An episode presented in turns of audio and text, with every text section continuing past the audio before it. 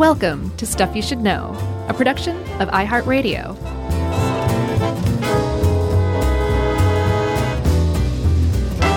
Hey, and welcome to the podcast. I'm uh, Josh Astro Clark, and there's Charles uh, uh, Afterburn Bryant, Okay. and Jerry Goose Rowland is out there. Wait, do you call me Afterburn because I'm gassy? yep. Although we've been we've been tooting for a year straight. No one even No one knows care. except us. Have you ever set one of your ducks on fire? Have I ever lit a fart? I was hoping to not use that word, but yes. Uh, yeah, I used to. There was a, a period in my youth where I thought that was just about the funniest thing ever, and I still think it's pretty hysterical. I just don't do it. I never thought it was funny. I've always just been more wowed by it, you know? It's. I mean, the notion of it now, as I've gotten older, is more funny than the act itself. Yeah, but the notion agreed. that we can expel flammable gas from our butt, Exactly. it's pretty great. And then, do you remember that cautionary tale that um, that if you lit it, it could travel up into your rectum Oh, and, and, and yeah. cook your insides? Some sort of a reverse uh, thing. Th- yeah, there must no. have just been like some, I don't know, some department somewhere, some obscure federal agency that was tasked with coming up with fake cautionary tales to scare kids out of doing things that that where they weren't behaving. You know? Yeah, and I think what my most cherished memories were the times where people swore that it wasn't possible. That oh, that you couldn't light it, that it wouldn't work. Yeah, Yes. so proving proving that was always sort of the most fun Totally. because it was just like hilarity ensued. And also, you just got to be like, in your face. Like, literally, come down here because I'm going to light this in your face if you're just so sure it's not going to catch fire. And I always had a theory that it would get rid of the smell kind of instantaneously too. I think it would just burn yeah, it up. I think it did. So, it's really an efficient way of clearing the air. what are we doing? Well, we're talking, Chuck, about space junk. And actually, Yeah, that whole band. that whole thing. What? There's a uh, immediately had to look it up because I was going to say great band name, but there's a band out of Buffalo named Space Junk. Oh, oh yeah, out of Buffalo. I guess that. I guess that. Um, that Oh affords being mentioned. Sure. sure. okay, so space junk, not the band, the actual stuff, stuff floating around in space. Yes. Turns out there's a lot of it, and I actually have a little bit of an intro here. I'm going to do a little, um, a little. Oh, it wasn't the the toot lighting. No, that was a pre-show tangent. Okay. Uh, I think is that classification. No, um, back in the 70s, there was a guy who worked for NASA called Donald Kessler, and he was an interesting cat in and of himself. But one of the claims to fame that he has is that his name became synonymous with a um, uh, a an unstoppable chain reaction of collisions of space junk called the Kessler syndrome. And the Kessler syndrome that Kessler came up with is based on this idea that if you get enough stuff floating around in orbit around Earth, eventually this stuff is going to smash into other stuff up there because these things are traveling at very high speeds. And when they smash into one another, they're going to potentially break into more and more pieces. And then those pieces are going to go on and they're going to smash into other things. And so this chain reaction will begin to where there's just pieces constantly smashing into one another. And all of a sudden, we're trapped on Earth because we can't make it through the debris field we accidentally created. Mm-hmm. Hence, the, Kess- the Kessler syndrome has struck again, like a like a fart being lit in your face, but in the face of humanity as a whole. Yeah, and I think some uh, some scientists these days say that parts of our orbit are already like that, right? Yeah, there. Yes. So Kessler was basically saying he made these predictions in the seventies, um, and he he said based at the rate that we're going, it'll probably will reach a critical mass in about thirty to forty years. And a lot of people said, "Well, we've reached that and I think Kessler is actually right. The thing is. We can't really see everything that's up there. So we have to make guesses and assumptions. We actually track a very respectable amount of space junk considering uh, that we're just down here on Earth, that we actually can track things going really fast that are really small, traveling really far above the Earth. But there's a lot of it that's just too small for our current technology to track. So we have to make guesses about uh, what all's up there. And it looks like there's a lot of stuff up there. And it's possible we have reached critical mass and this this cascading collision, the chain reaction, just hasn't started yet. Yeah, I mean, I was just about to correct myself when I said some people say it's already there. That I didn't mean it's all just so people understand. It's already like we can't travel through these places, no. but that process has started such that it can't be reversed. Like even if we stop launching anything, mm-hmm. They're like it's too late. Yeah, once that chain reaction starts, I mean, there's nothing we can do about it. Yeah. I mean, we can't even get a lot of the space junk that's up there out now. I can't imagine when they've started on a chain reaction. That's got to make catching it even even more difficult. So a lot of people say, well, let's do everything we can to avoid that cascading collision, that Kessler syndrome from ever starting. And a lot of people sitting out there, Chuck, I'm guessing, are like, wait, what are you guys talking about with space junk? What is a space junk? Yes, I'm well versed with the band from Buffalo. Uh, I have all of their CDs. I got them all for free, just walking past this one street corner many times over multiple years. But I don't know about the actual space junk, and it never occurred to me that the band Space Junk is based on a real thing. Right. So, space junk, I kind of always assumed people knew what this was, but we've made that assumption before yeah. about things like, I don't know, trees. right. And people had said, why don't you describe what a tree is? For parrots. so, uh, oh, by the way, thanks for all the parrot pictures from all over the world. Yeah, we've been Those have been delightful. Yeah. Uh, but space junk is you know, it can be a lot of things. NASA actually has uh, sort of a list that describes it better than we could. Um, a lot of it is abandoned spacecraft or spacecraft that doesn't work anymore. Mm-hmm. So we abandon it. Um, this can be big, full spaceships or it can be parts of spaceships because as we'll learn and as you know, if you follow, you know, if you're a rocket enthusiast, like those things break apart and we'll get to that. Mm-hmm. But there are many pieces that are quite large that are just sort of left up there uh, until they come back down uh, or they hit something else. Yep. Um, some of this stuff is, like I said, parts of rockets that have uh, broken apart, usually upper stage, mm-hmm. because that lower stage stuff breaks off early enough to where it generally, you know, after a few years may tumble back toward Earth, burn up, hopefully, mm-hmm. so where nothing actually hits Earth. But that upper stage stuff is kind of stuck up there yeah, yeah, that's that's one thing that you'll you'll find out about things that we place into orbit. The further away from Earth that this thing is circling the Earth, um, mm-hmm. the the longer it's going to take to come back down to Earth. So the, yeah, di- makes sense. Yeah, because it's the force of gravity that pulls these things in orbit back down to Earth eventually, right? Yeah. What else? Uh, what else do we have? Motor effluent. Yeah. So a lot of unspent fuel, a lot of rocket fuel is solid fuel, and that includes. Yeah. I was looking it up. That includes ammonium nitrate, appropriately enough. Oh, but it also, yeah, um, and enemy. Um, but it also includes gunpowder, black gunpowder. That's what they use as solid rocket fuel sometimes, which That's is like we've come really far, but also not far at right. all. You know. yeah. Um, so there's canisters of of gunpowder floating around up in space, which are particularly problematic because not only can they break things apart, they can really break things apart because they may explode when they impact things going as fast as they travel.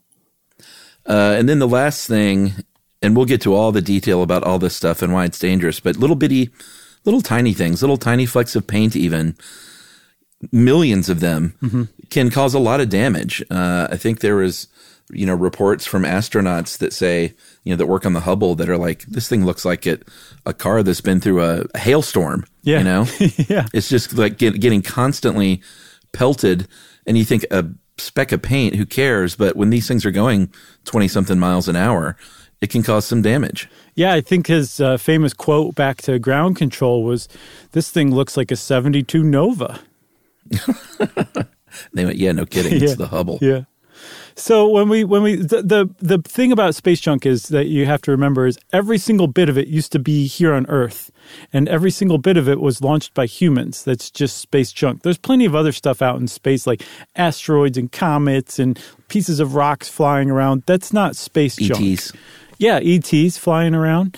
Um, that's not space junk. Space junk is specifically things that humans have launched into Earth. So there's this whole kind of air of um, oh, I don't know the the actual word for it, but that we we've done this to ourselves. Like we've created our own problem, and now Yeah. we we've made this bed that we have to lie in or figure out how to get out of. I think is It's so human, Yeah. isn't it? That like, let's destroy the Earth. Let's start destroying space. Mm-hmm.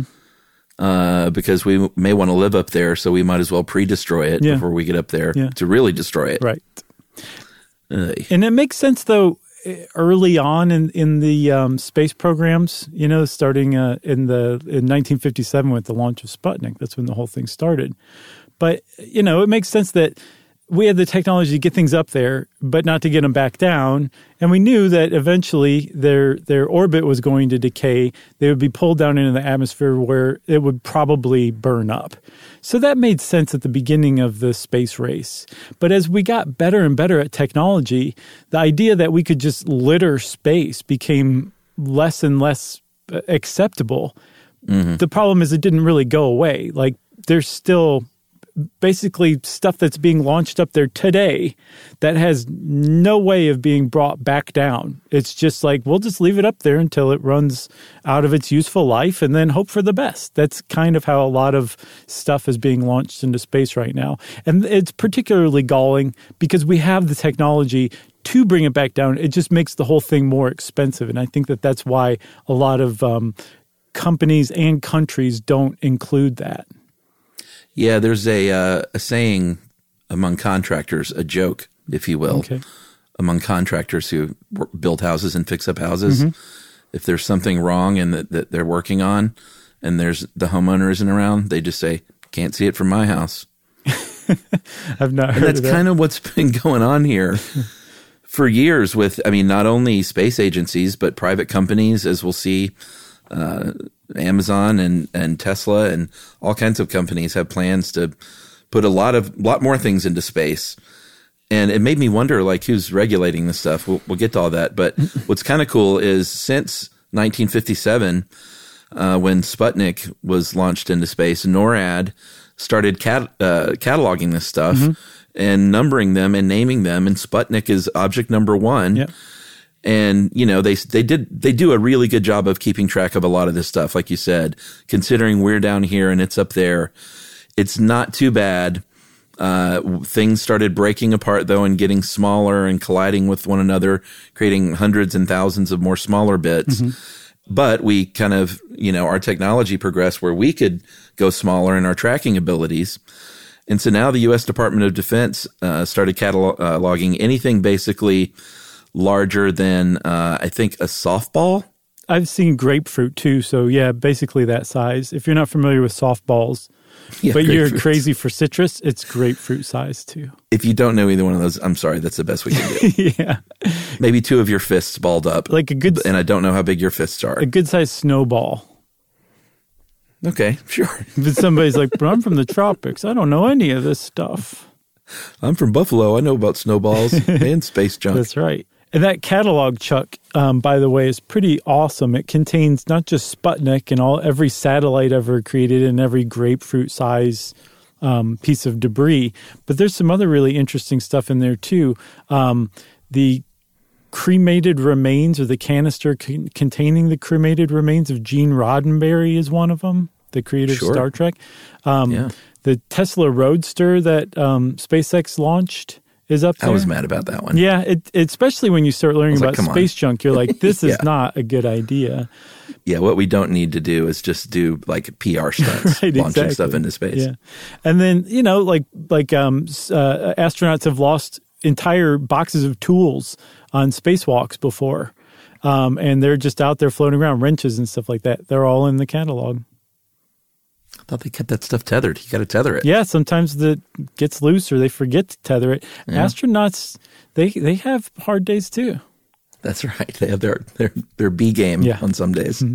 Uh, but yeah, anything as small as a softball, there are about twenty thousand pieces uh, orbiting the Earth right now, and then there are about half a million pieces the size of a marble or larger that NASA is tracking, and then the paint flecks just good luck with that. There's millions of that, and no one no one keeps track of it. Yeah, and paint flecks is uh, well, just because we can't, we definitely would if we could, but we just don't Yeah, have the probably. technology right now.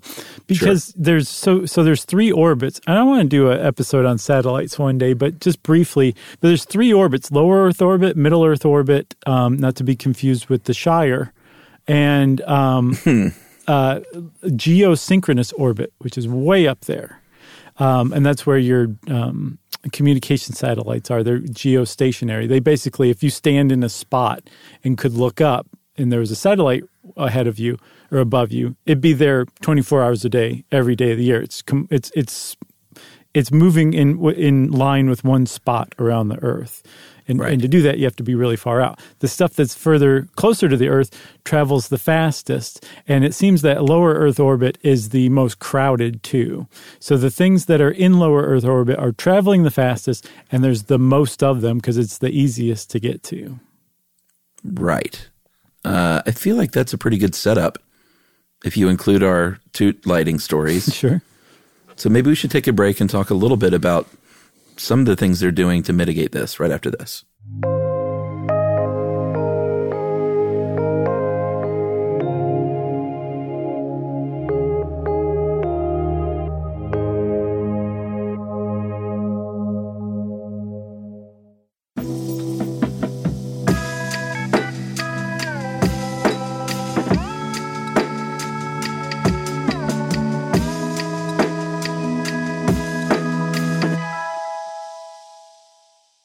So there's a lot of space junk out there, a lot of collisions happening. Um, when satellites collide, like I said, they can create just a very much bigger problem by creating lots more smaller pieces.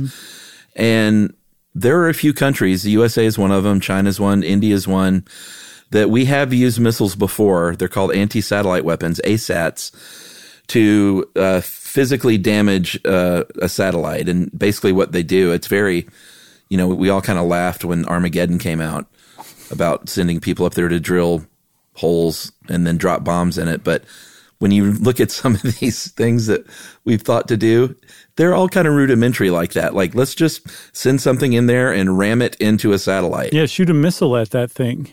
the old fashioned way. Yeah, that's called a kinetic kill model, which is it's exactly that. You shoot a missile at a satellite or something up in space, and you blow it into smithereens, as as uh, Yosemite Sam would say, right? So um, you don't want to do this, but a lot of countries do, like you listed. Um, they have not only just the technology, but have actually done this, have run these tests, and I think it's kind of a two show, twofold show of force, where you're showing that like I can launch really technically sophisticated stuff up there that I don't want anyone else to know about, and then I can destroy it before you could ever possibly find out about it. Yeah. Or totally. I don't like your satellite and what it's doing. I'm going to shoot that thing out of the sky. I just showed all of you that I'm capable of doing it. So Yeah. it, so it, it makes sense, I guess, in a geopolitical way. But up in space, it makes zero sense because when you blow up a satellite or something, you blow it up into thousands of pieces of um, that grapefruit softball snowball size um, uh, debris and then millions of smaller pieces. And now all of a sudden, the population, that catalog of space junk, just increased by 10 or 15 or 20%, um, depending on how big the explosion was and how much debris it created. Yeah, and you might think because there have been satellites launched basically continuously for you know many many decades now that they're banging into each other at a decent rate, but that's actually not the case yet. Uh, as far as actual satellite collisions, in February 2009, the very first one happened. Um, the Cosmos with a K, so you know where that one's from. uh, the 20 Cosmos 2251 out of Russia collided, and it was defunct. Uh, collided with, uh, I think, a, a private one from a U.S. company called Iridium, which sounds like a total sci-fi movie bad guy company. I know, Don't? I don't actually know. It doesn't strike me like that. I get what you're saying, but I think it's a very pleasant word. Oh, okay. It makes me think of the uh, the rainbow Centrum vitamin logo, kind of. oh, Yeah, iridium. I find it very All right. pleasant. Yeah, Well, uh, one guy's evil corporation is another guy's rainbow vitamin. that's right. Uh, they were traveling at a speed relative to each other of about 22,000 miles an hour and blew them up into, you know, 2,000 pieces at least, four inches in diameter. And then, like you said, thousands and thousands and millions of tinier and tinier pieces. Right. So this is the first time that was 2009 where the, where two satellites rammed into each other, as as far as we know. And I think It hasn't happened again yet, right? No, but the thing is, is because there's so many satellites up there, and we're launching so many more that um, that that it's going to happen again. It's just inevitable that's going to happen again because you'll notice, you know, while the Iridium satellite was um, operational, that Cosmos one was inoperational, meaning there's no way to control it or move it. So the only way to avoid this collision is for the Iridium controllers to move theirs, and I guess they didn't have the warning or what why they didn't move it because there's as we'll see there's a there's collision maneuvers where you just basically move your satellite out of the way if you think it's gonna gonna hit something. But that didn't happen with this one. And so because there's so many satellites that are defunct out there that are traveling in opposite directions at really high speeds, of course this is going to happen again. And the Union of Concerned Scientists says that there's something like I love that group. 3,300. I know they're great. Um, 3,372 active satellites in orbit, and at least 3,000 more inactive satellites in orbit right now. So it's definitely going to happen again. Yeah, I think uh, the Union of Concerned Scientists logo is, I looked it up, it's just um, a silhouette of two uh, folded arms with lab coat sleeves, right? Scowling. scowling arms. Right. So uh, yeah, it's going to happen again. Uh, I think there was one ESA official, the European Space Agency, uh, and this is paraphrasing, but said it's basically what we're doing is like every time a ship goes out to sea, just leaving it out there. Like eventually, this is going to be a real problem, and I know that it's hard to imagine because it's in space. But let me liken it to the ocean and boats, and it might get through your thick skulls. Right. Yeah. Um, so yeah, it's it's basically a tragedy of the commons that we're seeing right now. Um, but the the commons are becoming more and more crowded as the days go by. That 3,372 active satellites in orbit. I think that was as of the beginning of 2021, the end of 2020. That was a thousand more active satellites than there were in 2019 Yeah, the rate is picking up for sure. like exponentially. And one of the reasons why it's picking up exponentially is that um, a lot of companies, I think there's at least eight companies right now that have proposals to release um, what are called mega constellations or swarms of satellites. And you would you would need a swarm of satellites because these things in lower Earth orbit travel so fast that if say like you're connected to one for your cell phone, it's suddenly gone. So they hand it off to the satellite behind them and behind them and behind them so that you Yeah. get continuous service.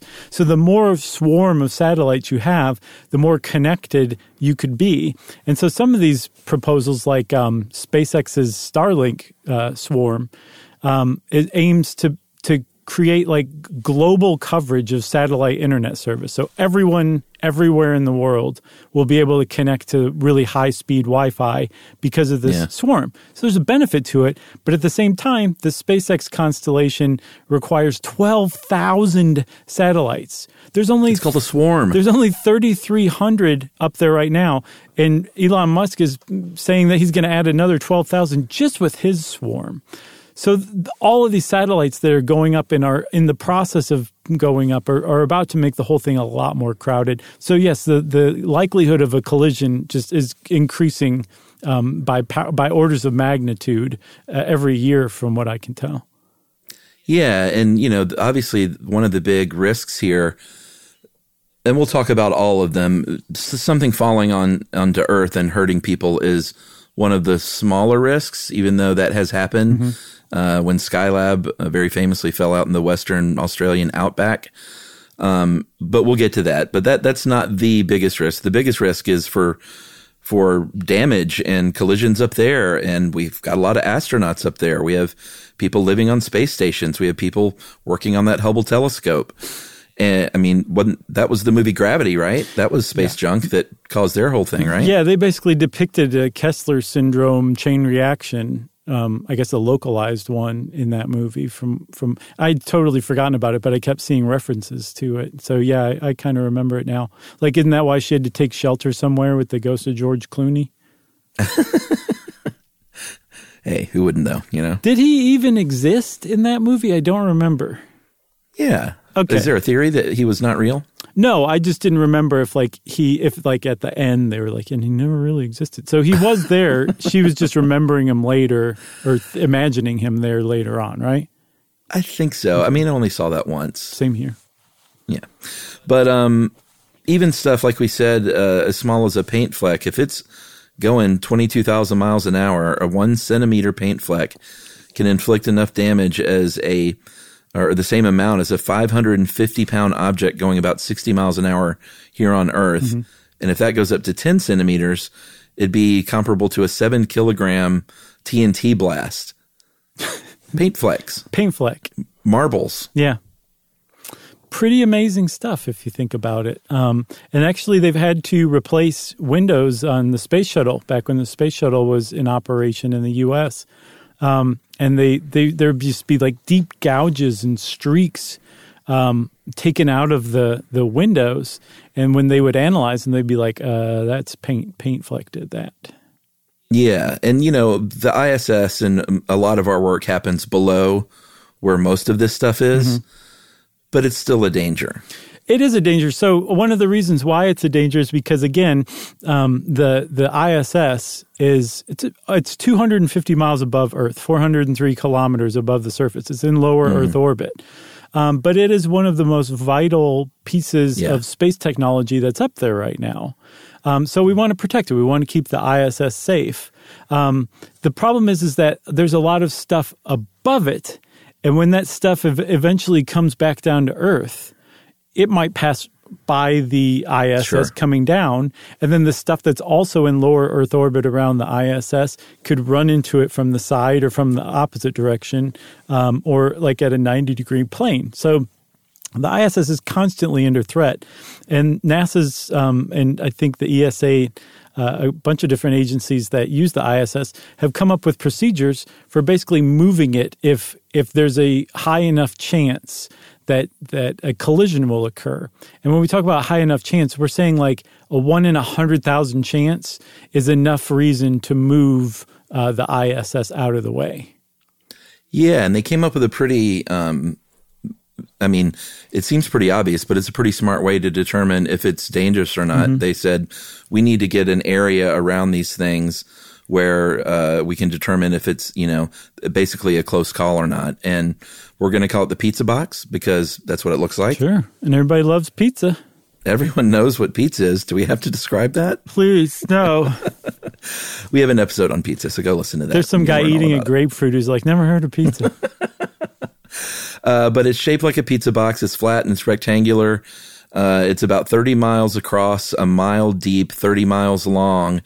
And the idea is that, you know, imagine the ISS or whatever important satellite in the middle of this pizza box mm-hmm. in space. Mm-hmm. And they say, if anything, if we predict anything will come within the bounds of that pizza box, then that means that we have to get together and and decide what to do at least. Not necessarily take the action because then you got to uh, determine the probability of collision. But that's when it gets their attention. I think. right. So if they figure out that there's a one in a hundred thousand chance of um, of collision, and moving the ISS isn't going to just be like, well, the mission's scrapped now because we needed the ISS three feet to the left, um, and now we can't do anything. So just forget it. Just forget the whole thing. Um, they will move the ISS. If there's a one in ten thousand chance of collision, um, and it won't jeopardize the lives of the crew, then they'll move the ISS. Mission be damned. Um, th- Right. They they don't take that uh, lightly.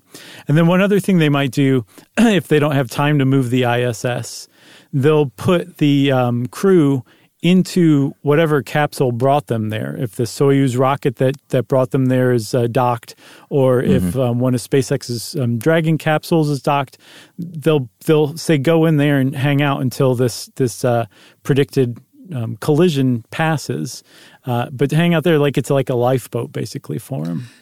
Yeah, that's the one, the only one that confused me a little bit. I mean, I get the idea that that's a a good idea to be sort of in the escape pod, mm-hmm. But that escape pod can also be crashed as well. Yes, good thinking. You would make a very fine NASA flight engineer because um, I was reading an account of Scott Kelly, one of the Kelly twins, the astronauts who are just so great. Um, Scott Kelly was up on the ISS once as a commander, I think when he was spending that year in space. And um, there was a predicted collision uh, that was enough to tell him to go sit in the Soyuz rocket. And they said, but don't close the hatch because it's possible that the the capsule could get hit. And you yeah. might need to get out of the capsule really quick too. But then, you know, if the ISS is hit, you can close the hatch very quickly and and, and um, disembark. I guess. Uh, so yeah, it's yeah. a good point. I wonder if they like they did that for the very first time. They said just go get in the escape pod. Mm-hmm. I'm simplifying things, of course, for Star Wars fans. Sure. And they go get in the space pod and close the door, and they go, they go, all right, we're all good now, right? And then they look at each other and they're like, not really. yeah, the, it was. It, we're, we're just in another thing. It was an interesting account. They were they were just kind of. He said it was a little tense. Uh, but then I the imagine. time, the predicted time of collision came and went, and you know they were finally like, okay, can we can we get out now? But he said it was a little, a little like it was very quiet, and they could just hear themselves and one another breathing, and that was about it. But it, I mean, it's dangerous work, and they understand mm-hmm. this. But mm-hmm. the goal is to bring them all back always. But you know, when you go and you know, it's like being a fire, firefighter or something. You know that there's a risk uh, that you might not come back. There's got to be. Oh yeah, for sure. I you mean, just want that to be as minimal as possible. Yes, and they take uh, extraordinary measures to make sure that that it's as minimized as possible for sure. Should we take another break? I think so, man. And we're going to come back and talk about what to do about this space junk problem.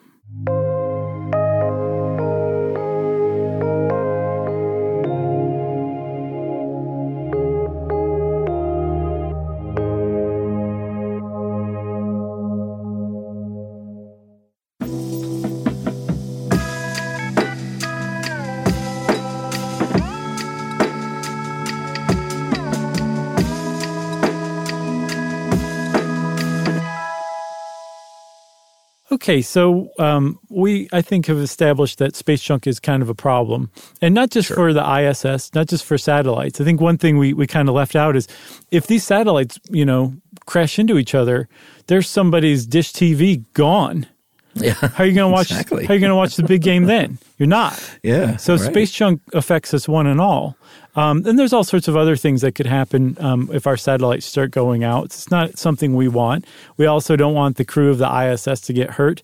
But also, eventually in the future, when we go back to the moon and then when we travel beyond the moon, um, mm-hmm. we're going to be needing to go in and out of Earth's orbit. And we don't want there to be some crazy debris field that we have to navigate around or wait to pass or whatever. So this is something we need to, to mitigate right now. And it is just beginning to be something that, um, some of the space agencies, not all, unfortunately, in some countries and some companies are starting to take seriously and figure out how to mitigate. Yeah, I mean, think about space tourism and all these companies. They're like, "Hey, how'd you like to fly up there for a hundred thousand dollars?" Exactly and risk being plowed into by paint flecks. right. A paint fleck, being taken out by a paint fleck is just undignified. Uh, so the UN gets involved a little bit and they say, hey, how about everyone, all you companies sending satellites up there, why don't you promise to remove these things 25, at least 25 years uh, after the end of their mission? And everyone said, sure, we'll do that, UN. Um, how are you going to enforce that? And the UN says, I don't know. Yeah. We're asking nicely, though. Right. All the space agencies kind of slowly encircled the UN and then grabbed it and gave it a wedgie. but people, I'm kind of joking, but people uh, in these agencies, they do know it's a problem. They and they are coming up with things, kind of Armageddon style. I mean, literally space nets. What is it with you in that movie? I just always thought it was the dumbest thing. Like, how am I supposed to believe this? That this is how they're going to solve this problem by just blowing this thing up by drilling holes in it and putting bombs in it. Yeah. And then the more I read about stuff like this, the more I think that's an actual idea that they could do. Yeah, yeah. I mean, we're like a, maybe a decade off from space mining, I would guess. Like mining Yeah, so- asteroids. I, I just I feel like uh, I don't want to give Michael Bay credit okay. for coming up with a plausible thing because I just still want to say he's ridiculous. Okay. But it's not because they have space nets and they have space harpoons and space magnets, and these are some of the things that they actually use to drag these things uh, close enough to where it falls out of orbit and then ideally burns up. Yeah, like uh, remove debris, right?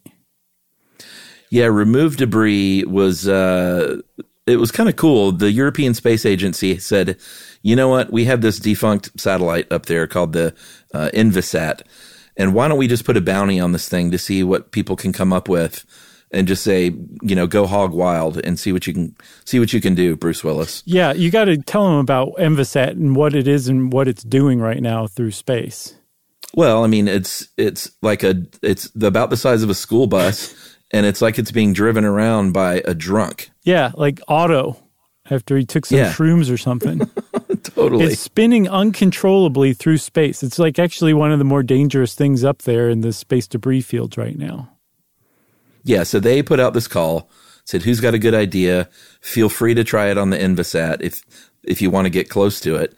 And uh, in 2018, a group from Surrey University came up with that remove debris uh, system where it was basically a ballistic module that attacked this stuff with a harpoon and a net and pushes or pulls it out of orbit and basically just kind of speeds up the process. It's not like they literally drag it back down to Earth and, you know, stand on it and get their picture taken. Uh, but they disrupted enough to speed up the process that would inevitably happen anyway. Yeah, it's kind of close to that though. Like there, the the test that they ran in 2018, like the net was successful, the harpoon was successful, but then there, it's supposed to also deploy a drag net to like slow the thing down and then make it you know fall toward Earth. Um, but the dragnet didn't didn't go, but everything else did. Um, and then there was another company, a Swiss company called ClearSpace, that was working directly with the ESA to uh, launch claws, little claws that go seek and find um, space junk, clomp onto it, and then just basically drag it down and uh, to its own death. Kind of like, you know, the the guy that you just were you, you pushed off the cliff and he grabbed onto your ankle and then at the last second he took you down with him and you both go. That's what this claw basically does to this poor space junk.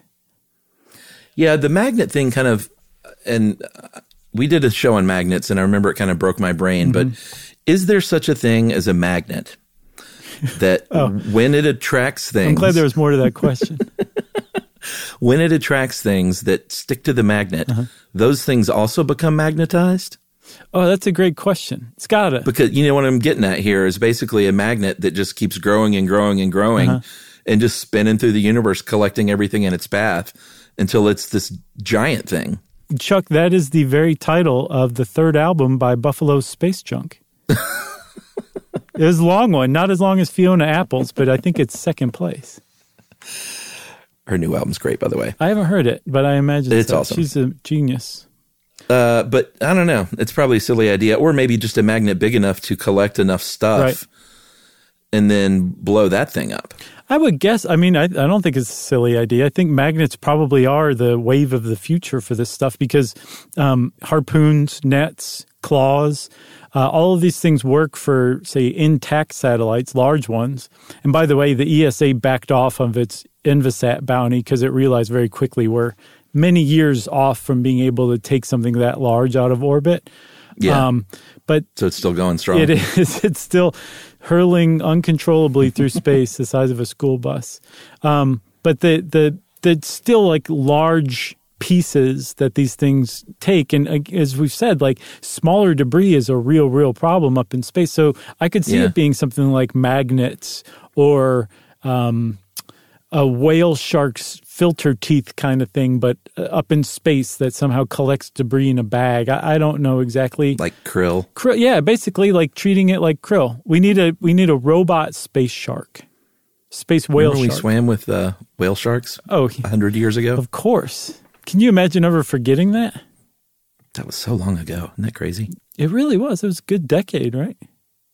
No, it had to be. I would guess. so. I'm just sort of marveling that we're still doing this job. I know. we got a long time left too, so wake up, I hope so. Uh, are you telling me to wake up or everyone else? everybody else. Okay. Um, there are also uh, deorbiting. I mean, we have successfully, and other companies have successfully deorbited satellites. It is a thing. We don't leave everything up there. Um, SpaceX, I remember, you know, very famously, they have the uh, the Falcon rocket that was able to come back down to Earth and be and docking again. It was super cool. Yeah, you know uh, who thought that was excellent? to reuse it. Don Dawkin. Everybody was talking about him that day too, and he loved it.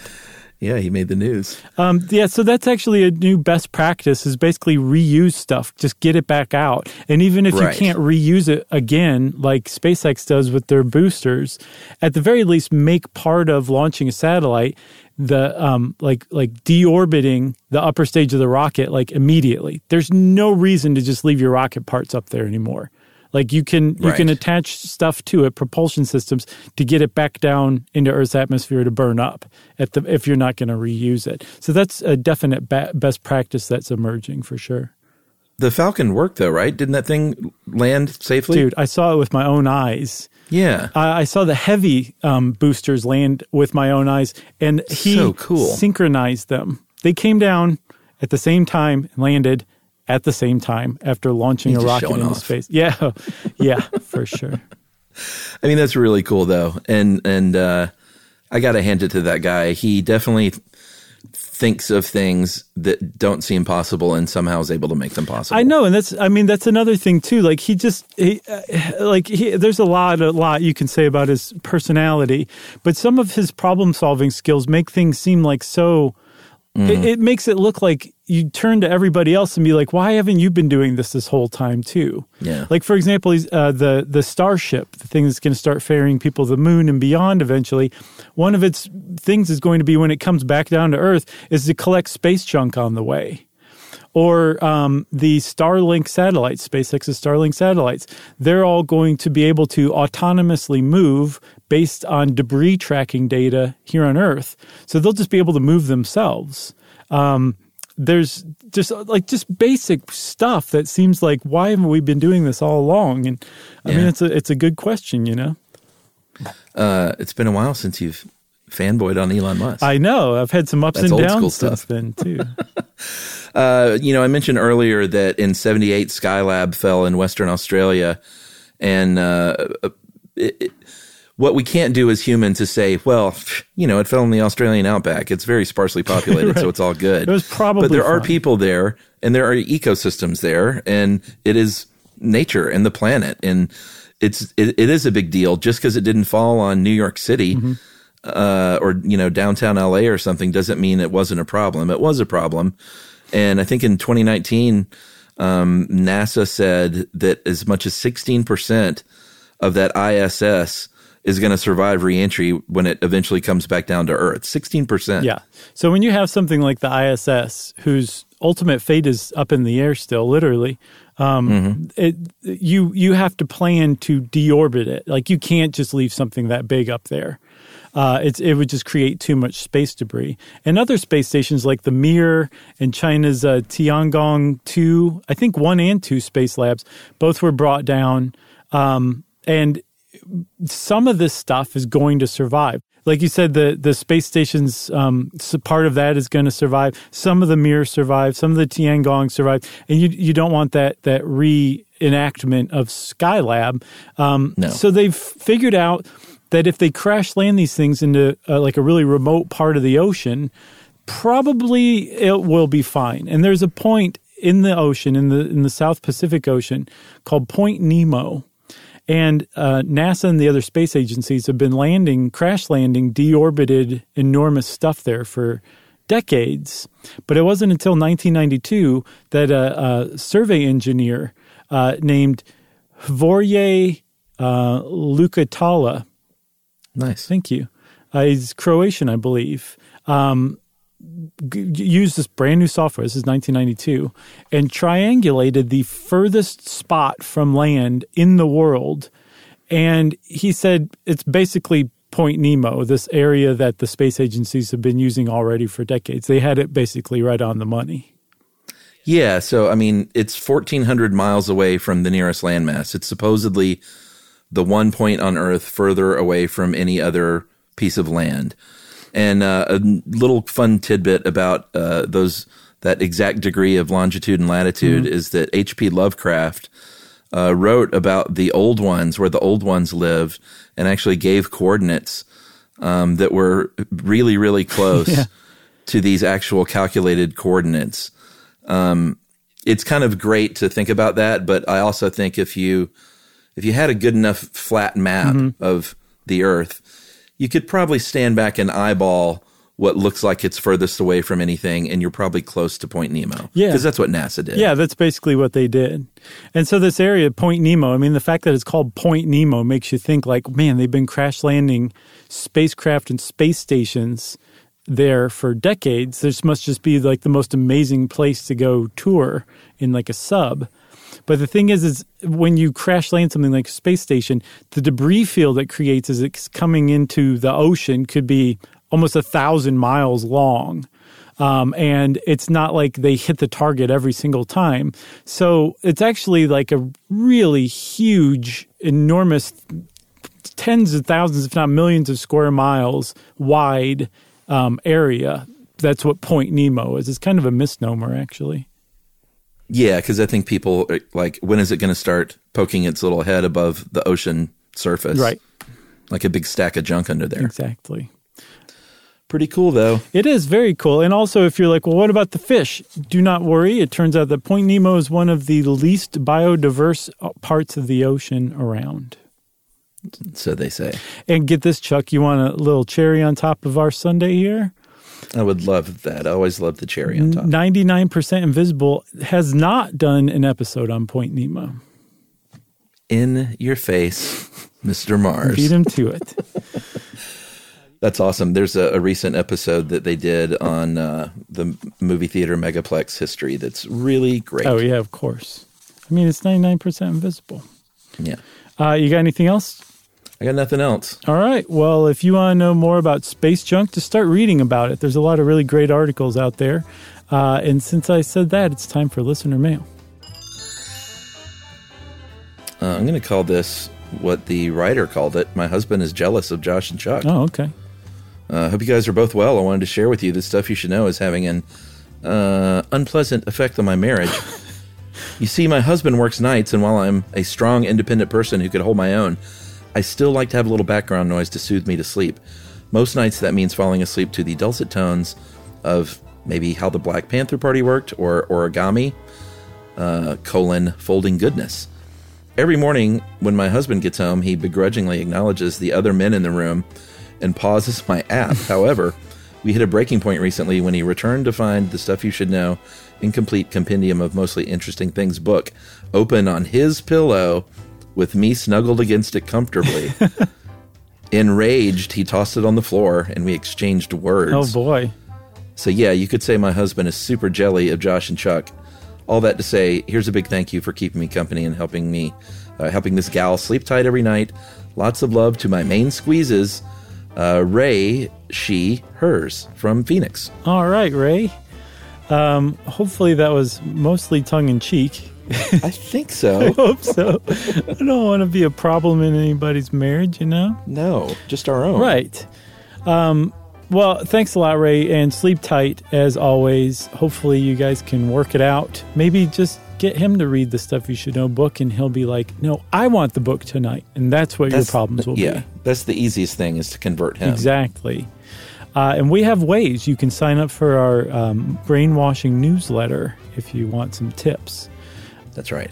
Well, if you want to get in touch with us like Ray did or sign up for our brainwashing newsletter, you can send us an email. Send it off to stuffpodcast at iheartradio.com. Stuff You Should Know is a production of iHeartRadio. For more podcasts from iHeartRadio, visit the iHeartRadio app, Apple Podcasts, or wherever you listen to your favorite shows.